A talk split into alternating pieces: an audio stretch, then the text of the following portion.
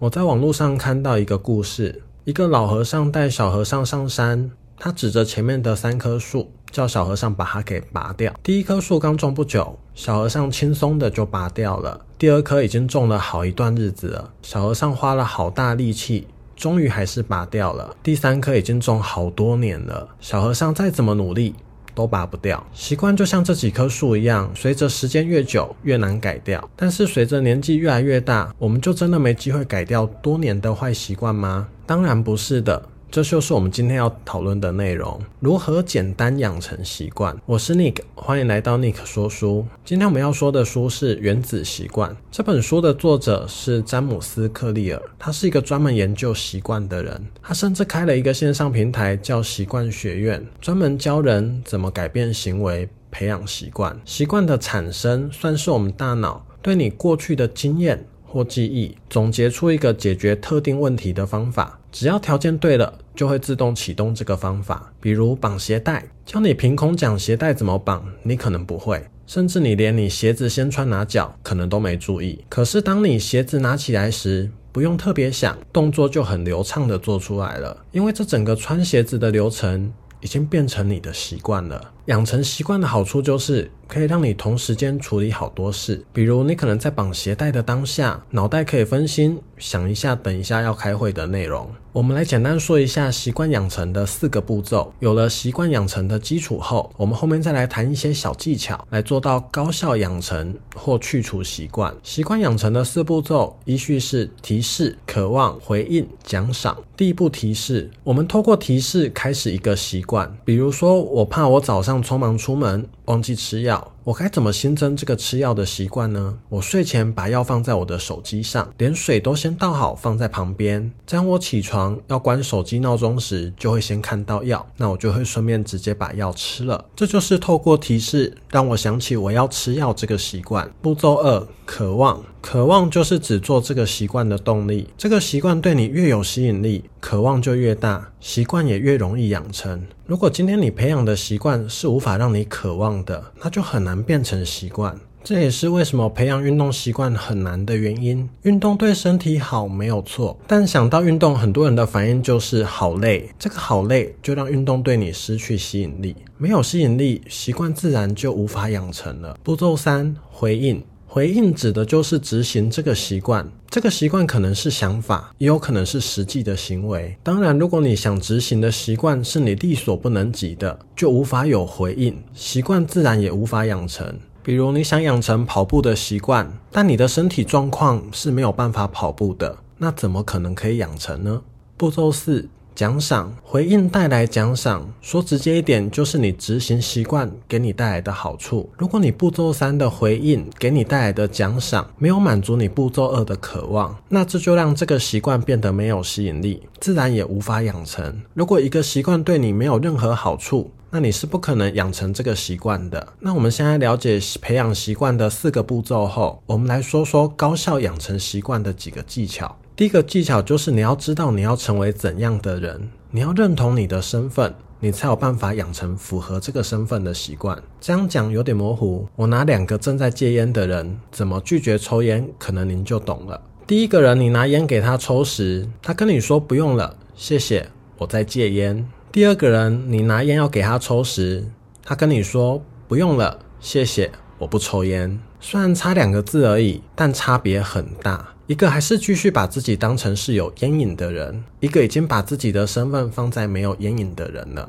身份不同，想法做法当然不同。不抽烟的人当然比正在戒烟的人更不可能抽烟了。所以在培养一个新习惯前，先让自己知道自己要成为怎样的人，再来决定你要培养什么样的习惯。第二，环境，环境对一个人的影响太重要了。孟母三迁的故事，相信很多人听过。我这边还是简单的说一下。孟子的妈妈为了让孟子在好的环境长大，所以前后搬了三次的家。第一次住在坟地附近，于是孟子就开始学人家盖坟墓、做丧事。孟母看了觉得这样不行，就赶快搬家。第二次到菜市场旁边，孟子变成学人叫卖猪肉做生意。孟母觉得这里还是不行，赶快再搬。第三次搬到了学堂旁边，孟子就变成开始跟人学礼仪、读书。孟母这才觉得安心，定居了下来。有了孟母三迁。让孟子有好的成长环境，才有了后来的圣人孟子。当然，以孟母三迁的例子来说，今天要是孟母希望孟子当商人，住在菜市场旁边就是最适合的了。所以你一定要先知道你要成为怎样的人，才知道怎么设计适合自己的环境。设计环境的概念很简单，方便你去执行这个习惯。波士顿麻省总医院做了一个为期六个月的研究，他们想改变员工的饮食习惯。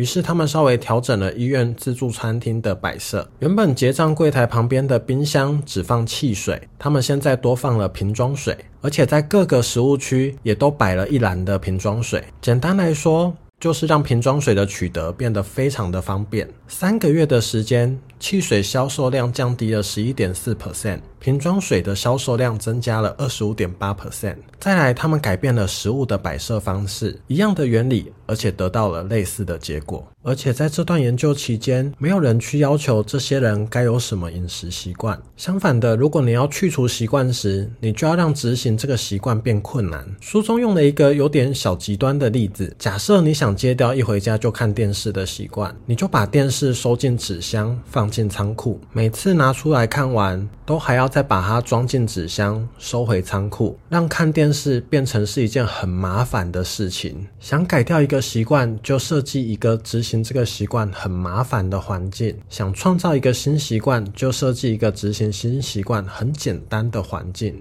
第三个技巧，使用习惯堆叠的方式，执行目前的习惯完，去做需要的习惯。什么意思呢？你可以先整理你目前的每日习惯，然后把新习惯加入你目前的习惯之后，而且这两个习惯最好是有联动性的。然后我吃药举例好了，我平时下班回家会先放包包，然后打开笔电。如果我要增加我晚上吃药的习惯，我会把药放在笔电上，水也先倒好，我回家的流程就会变成放包包。吃药，打开笔电，这个方法很重要的概念就是要让旧习惯变成新习惯的提示，而且这个提示越简单、越明显越好。习惯堆叠的进阶做法就是做完目前的习惯后，去做需要做的习惯，做完需要做的习惯后，去做喜欢做的习惯。我们知道，渴望是养成习惯的必要条件。透过增加这个喜欢做的习惯，能大幅增加你的渴望，让你更容易成功执行必要的习惯。书中有一个真实故事是这样的：有一个叫拜恩的电机系学生，很爱看 Netflix。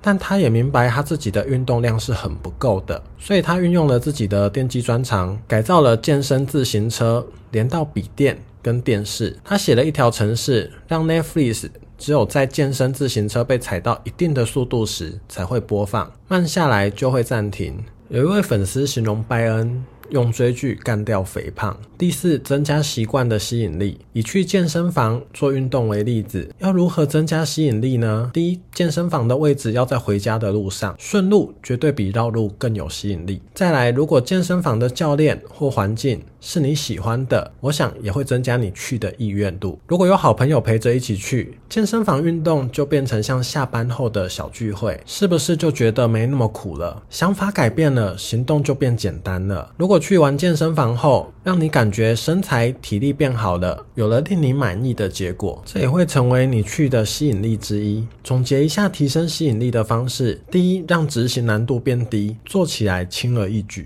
第二，创造适合的环境；第三，让想法变正向；第四，找到成就感。书中我看到一个坐轮椅的故事，我觉得是一个非常好的转变想法的故事，一定要跟大家分享。那个坐轮椅的人被问到：“你都只能坐在轮椅上，会不会觉得都被轮椅限制住了？”那个人回答：“我没有被轮椅限制啊，我是被轮椅解放了。如果没有轮椅，我就只能躺在床上出不了家门。”重新思考你的习惯，改变它的价值跟意义。这会让你更轻松的去习惯它。第五，增加习惯的频率，思考要怎么做是有需要的。但只有行动才有可能有成果。你跟教练讨论了很完美的健身计划，在开始健身之前，你身材都不会变好的。有一个实验，将摄影班的学生分成两组，一组的学生教授的评分方式是看拍了几张照片，一百张得到 A，九十张得到 B。随着照片越少，分数越低。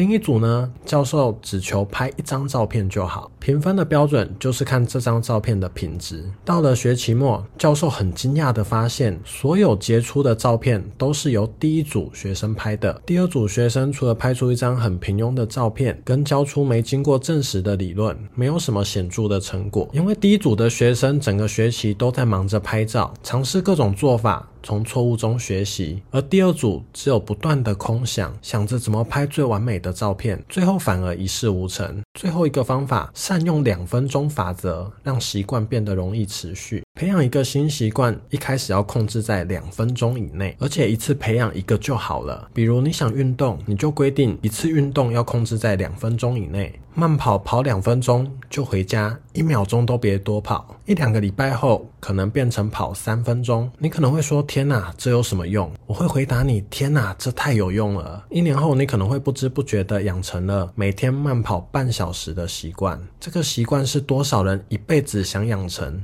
却无法养成的。爱默生说：“习惯如果不是最好的仆人，要不然就是最差的主人。”希望透过今天的内容，可以给大家一个好的养成习惯的方式，替自己的人生创造出一个又一个最好的仆人，我就心满意足了。如果觉得今天的影片有帮助，记得点赞分享出去。不想错过我最新的内容，请记得订阅我的频道。我们下周不见不散，拜。